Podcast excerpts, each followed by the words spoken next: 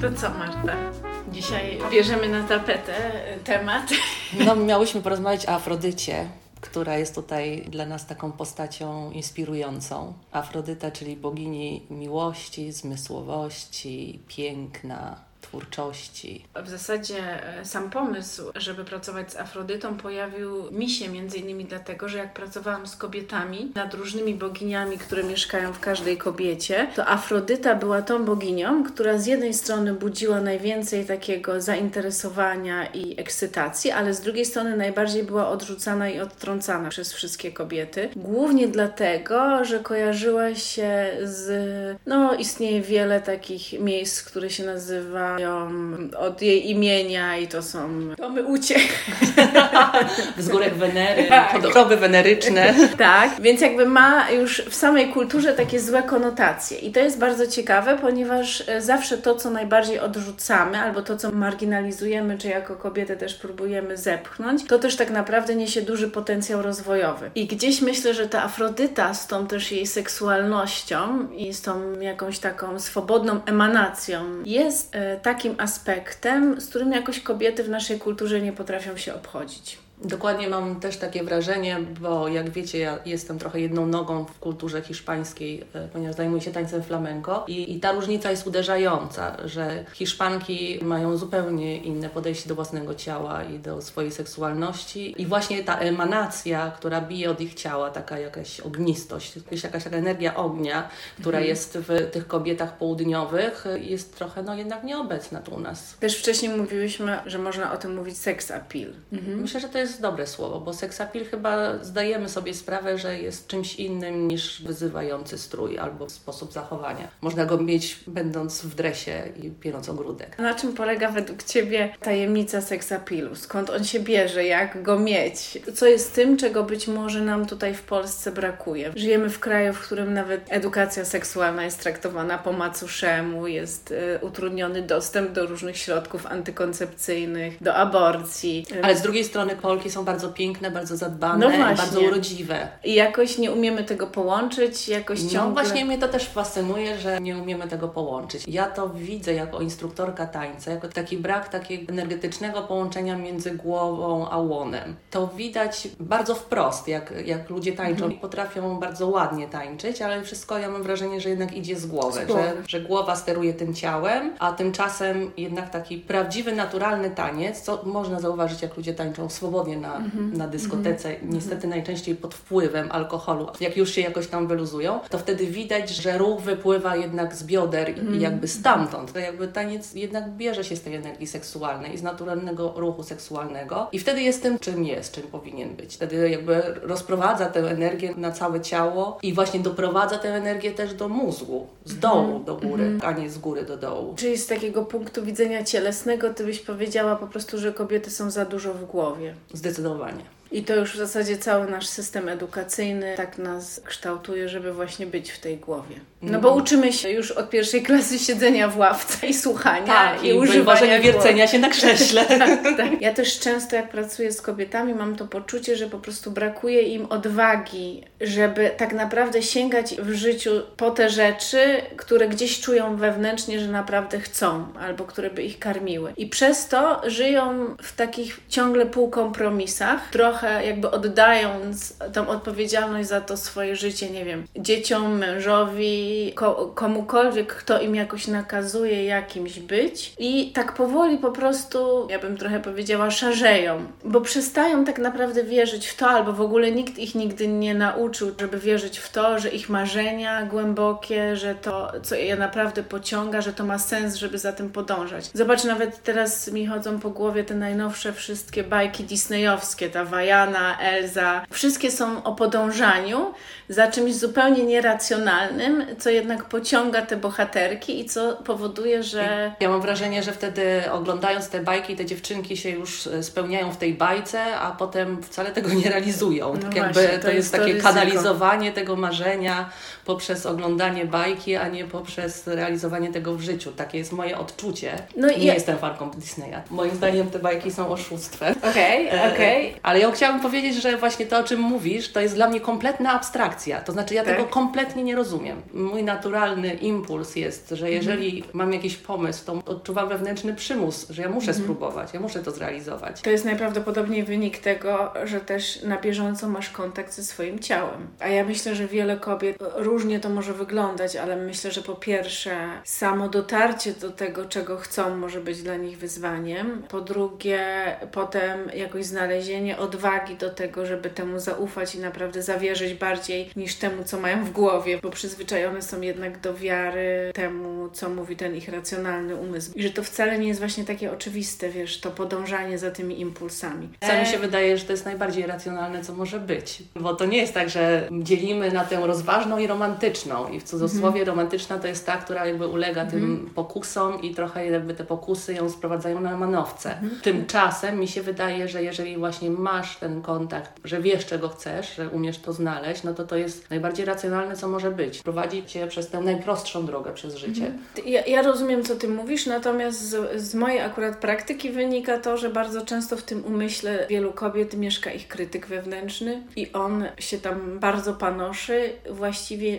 nie wspiera tych impulsów, które płyną z ciała. Czyli ty byś powiedziała o sobie, że masz taką w sumie być może dobrą i zdrową relację swojej części racjonalnej z cielesną, że one jakoś się ze sobą komunikują i pomagają ci się realizować i wtedy też rozkwitasz. I właśnie masz ten sex appeal. A częstym problemem jest to, że gdzieś ta relacja jest zaburzona, albo przynajmniej nie działa w taki sposób, żeby te dwie części ze sobą rozmawiały, albo w ogóle dominuje na przykład ta racjonalna nad tą cielesną. Zazwyczaj dominuje, a z, z drugiej strony, jak przestaje dominować, to się odzywa takie dzikie zwierzę. I rzeczywiście mhm. te impulsy mogą nas zwieść na manowce i poprowadzić nie w tą stronę, co trzeba, ale to wynika z tego, że tutaj nie ma tego balansu, tego stałego dialogu. Może dlatego ta, ta Afrodyta jest postrzegana jako niebezpieczna, bo Dokładnie. kobiety myślą, że jak stracę kontrolę nad tą swoją cielesnością, nad tym swoim pożądaniem, to narobię głupot w swoim życiu. No tak, dokładnie. No, to, samo to już narobię głupot w swoim życiu, to już jest, powiedziałabym, emanacja tego krytyka, który mm. mówi, że to są głupoty.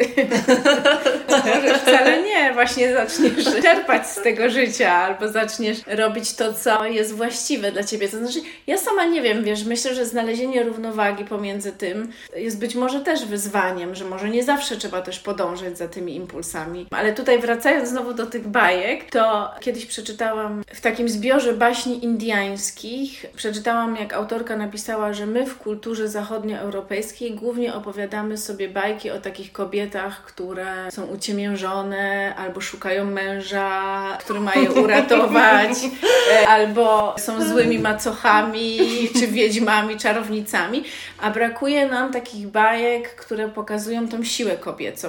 A, jedna mi się podoba, o Merida Waleczna. Ja uważam, że i tak ten, e, ten jakby kierunek teraz w w tych bajkach jest inny, bo właśnie stawia na takie bohaterki, które jednak biorą ten los w swoje ręce, nie szukają tych mężów, którzy mają to za nie zrobić, tylko jakoś same w sobie niosą połączenie i tej powiedzmy kobiecej i tej jakiejś męskiej energii. I myślę, że to jest trochę początek, że, że wiesz, że w tym umyśle w ogóle rodzi się taki wzorzec. Wiem też, co masz na myśli, mówiąc o tym, że różne są te bajki, ale gdzieś wydaje mi się, że też trzeba od czegoś zacząć. Że tak długo opowiadano nam kobietom, że nasza rola jest bycie czystą.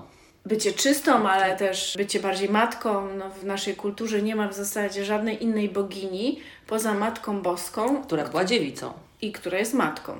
Więc w zasadzie można być, żeby być dobrą, trzeba być matką i dziewicą.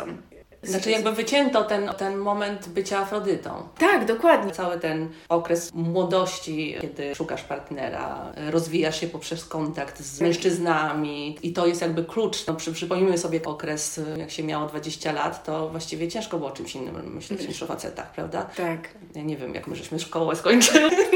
To prawda. Więc to jest kawał naszego życia. To zostało wycięte. Ale teraz jest kolejne tabu, czy powiedzmy, że teraz już e, nam pozwalają na to. Tak. Młoda kobieta może właśnie epatować tą seksualnością, może być trochę bardziej ekspresyjna i wyzwolona. Natomiast e, przyjęte jest to, że w momencie jak zostajesz żoną matką, to to już jest koniec. No to jedno, a drugie myślę, że nadal żyjemy trochę w takim paradoksie, bo na przykład jak moja córka założyła do szkoły bluzkę, którą uznano za zbyt krótką, no to musiała ją jednak zmienić. Myślę, że to nie do końca tak jest, że żyjemy w takim luzie. Właśnie mam takie poczucie, że nadal nie do końca rozumiemy istotę rzeczy, że być może nawet jak ja mówię o tej bluzce, to sama trochę ograniczam to właśnie do tej bluzki krótkiej, że to nie chodzi o to, żebyśmy mogły pewne rzeczy robić, tylko to bardziej chodzi o to, żebyśmy uczyły się naprawdę słuchać siebie i mieć prawo do tego, żeby to siebie głośno, nie wiem, manifestować, żeby za tym stawać, żeby to było uwzględniane, brane pod uwagę, żeby jakoś istniał jakiś dialog, a całe szkolnictwo nadal opiera się na tym, że stoi pośrodku jedna osoba, która ma rację. Wszyscy mają słuchać. tak. Może mogą się bardziej swobodnie ubierać i w ten sposób coś wyrazić, ale i tak tego kontaktu z tą istotą tego, kim jesteśmy, nas się nie uczy, a wręcz przeciwnie, a później no, stajemy się właśnie matkami i żonami i już w ogóle wtedy trzeba się dostosować do wielu ról, e, wymagań społecznych i potem mówią jeszcze wszyscy, no i bądź jeszcze sexy.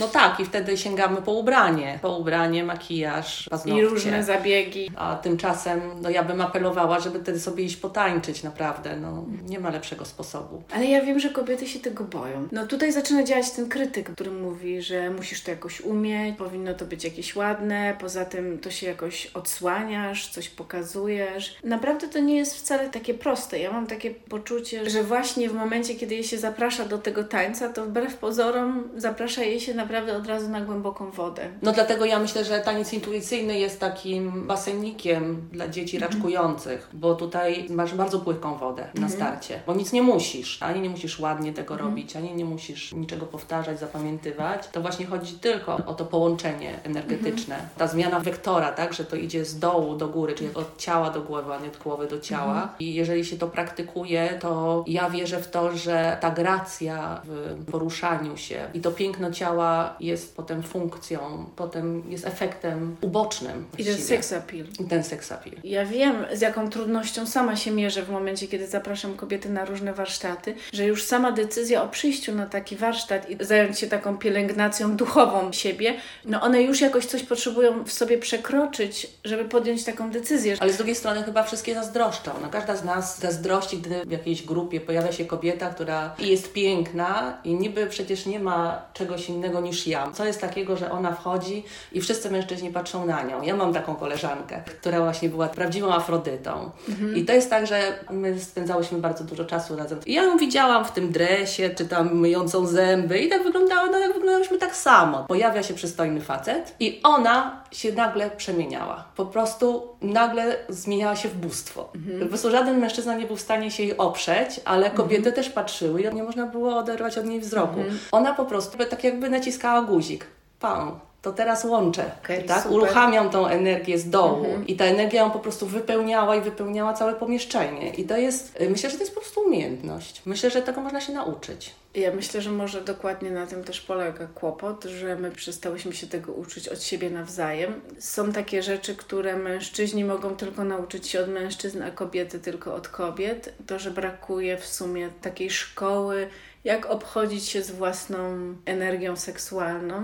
Taka szkoła uwodzenia, tak jak ja sobie wyobrażam, że właśnie uczysz się znajdowania piękna w sobie i go wydobywania na zewnątrz i to praktykujesz. Nawet lepiej, żeby to kontrolować, żeby, bo też na przykładzie Afrodyty, y, jeżeli kobieta jest opanowana przez ten archetyp, tak, że traci kontrolę nad nim, no to niestety y, angażuje się w liczne romanse, nie jest w stanie stworzyć stabilnego związku, że trochę się robi taką marionetką w rękach mężczyzn i może to mieć taki swój negatywny kierunek, ale jeżeli umiesz włączyć i wyłączyć, kiedy chcę być piękna, kiedy mi na tym nie zależy, ja myślę, że to jest rzecz, którą Można się, się nau- nauczyć. To samo jest na przykład z archetypem matki, że też można być przez niego opanowanym i wszystkim matkować i też chodzi o to w pewnym momencie, żeby umieć to włączyć i wyłączyć. Druga rzecz, którą też jakoś, mimo iż mi się podoba to myślenie w taki sposób, że to jest jednak coś, czego trzeba się też nauczyć, że też mam po prostu poczucie, że jest we mnie coś, co wciąż płynie i się przemienia. Że mogą być też dni, kiedy będę piękna, mimo iż nie będę uwodząca, albo mogę, mogę być smutna i piękna. Że jak mam smutny dzień, czy jakiś taki nastrój, który bardziej mnie ciągnie do dołu, to bycie w kontakcie z ciałem jest też kontaktem z tym nastrojem. I tak jak są na przykład piękne rzeźby, które emanują jakimś rodzajem smutku. To flamenko ma wspaniałą odpowiedź, No bo właśnie. w flamenko tańce są nie zawsze radosne i kobieta nie zawsze jest uśmiechnięta i pozytywna. Jest. Tak, to bardzo często właśnie jest tą złą macochą, która pokazuje tą swoją gorszą stronę, takiej furiatki, No ale właśnie. zachowuje piękno w tym i Ale to- appeal. I appeal, właśnie, że ważne jest, żeby też rozróżnić, że to bycie pięknym nie oznacza tylko uwodzenia mężczyzn, bo też czasem uwodzenie mężczyzn jest też e, mechanizmem obronnym właśnie, kiedy kobieta boi się dotknąć czegoś głębiej w sobie, to tak uwodzi, żeby właśnie w ten sposób kontrolować rzeczywistość dookoła siebie i żeby nie pozwolić sobie być tym kimś, kim jest głębiej, bo dlatego trzeba je- może jeszcze więcej odwagi. Gdzieś mi się wydaje, że dochodzimy jednak do tego, że najbardziej seksowna jest autentyczność, niezależnie od tego, co w danym momencie jest prawdą o mnie, to emanowanie tym jakoś jest. Tak, i trochę znowu wracamy i do flamenko. Ta tancerka jest niesamowicie seksowna, ale ona jest seksowna dla siebie, prawda? Ona Tak. tańczy dla siebie, dla własnej satysfakcji. Jak porusza biodrami, to po to, żeby jej było przyjemnie, a nie panu, który ogląda. Teraz przeszłabym od flamenko do tańca intuicyjnego, bo ja uczestniczyłam zarówno w Twoich zajęciach flamenko, jak i w tańcu intuicyjnym. I we flamenko faktycznie mamy to, że uczymy się pewnej formy, ale też tej ekspresji poprzez ciało, różnych emocji, naszego piękna. Ale z drugiej strony to, co daje taniec intuicyjny, to jest właśnie to, o- co chciałam zahaczyć wcześniej, czyli w tańcu intuicyjnym mogę złapać kontakt z tym, aktualnym przepływem energii, który jest we mnie, czyli z tym, co jest na dany moment najbardziej prawdziwe i to zacząć wyrażać poprzez te ruchy, które jakoś mogą to najlepiej pokazać. I w dodatku też jesteś piękna tylko dla siebie, bo nikt na ciebie nie patrzy. Bo Taniec intuicyjny w moim wydaniu jest takim aktem zupełnie sama dla siebie, ponieważ nie ma widowni. Wszyscy tańczą z zamkniętymi oczami. Mogę sobie wtedy pozwolić na to, żeby czuć to piękno od środka, a nie patrzeć zewnętrznymi oczami na siebie. I ja bym jeszcze chciała dodać e, może na koniec. Chciałabym wrócić do tego miejsca, w którym ja wiem, że na przykład są kobiety, które to czują, jakoś, tak jak mówisz, zazdroszczą, innym trochę patrzą i widzą, że są takie kobiety, być może nawet je jakoś do nich ciągnie, ale jakoś nie podejmują tej decyzji, żeby same w tą stronę pójść. Z różnych powodów, z różnych obaw. Czy jest coś, co mogłybyśmy im jakoś powiedzieć, albo co by miało być takim rodzajem zachęty, co byś miała ochotę im przekazać, jako ta kobieta, która czuje, że to jest tak ważne i istotne.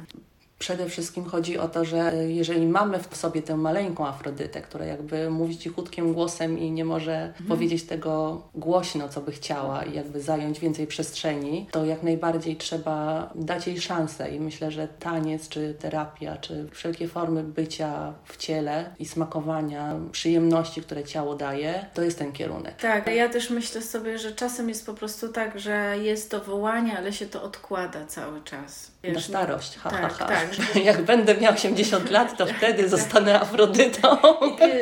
Kiedyś sobie na to zasłużę, albo Aha. kiedyś na to sobie pozwolę. I tutaj bym po prostu powiedziała coś takiego, że to jest pułapka i że może być, może być już za późno, bo pewnych rzeczy się nie cofnie i nie przeżyje Ja myślę, że raz. jeszcze jest inna pułapka, że myślę, że młoda to ja już byłam, już sobie pochodziłam na randki, a teraz to już im nie wypada. Tymczasem myślę, że to jest klucz do niestarzenia się, moje drogie Aha. panie. Bo do, do prawdziwego nie, do, nie do zakrywania się. oznak starości tak. różnymi sposobami, tylko naprawdę do takiego kontaktu z taką bardzo życiodajną energią w sobie. Tak, że ciągle jesteś po prostu atrakcyjną kobietą, mhm. niezależnie czy masz lat 20, 30, 40, 50 czy 60, ponieważ tak no po prostu cały czas mamy te hormony, które w nas buzują i one sprawiają, że ta krew krąży i że jest tak. ten błysk wokół. No właśnie. I kropka, nie? I kropka.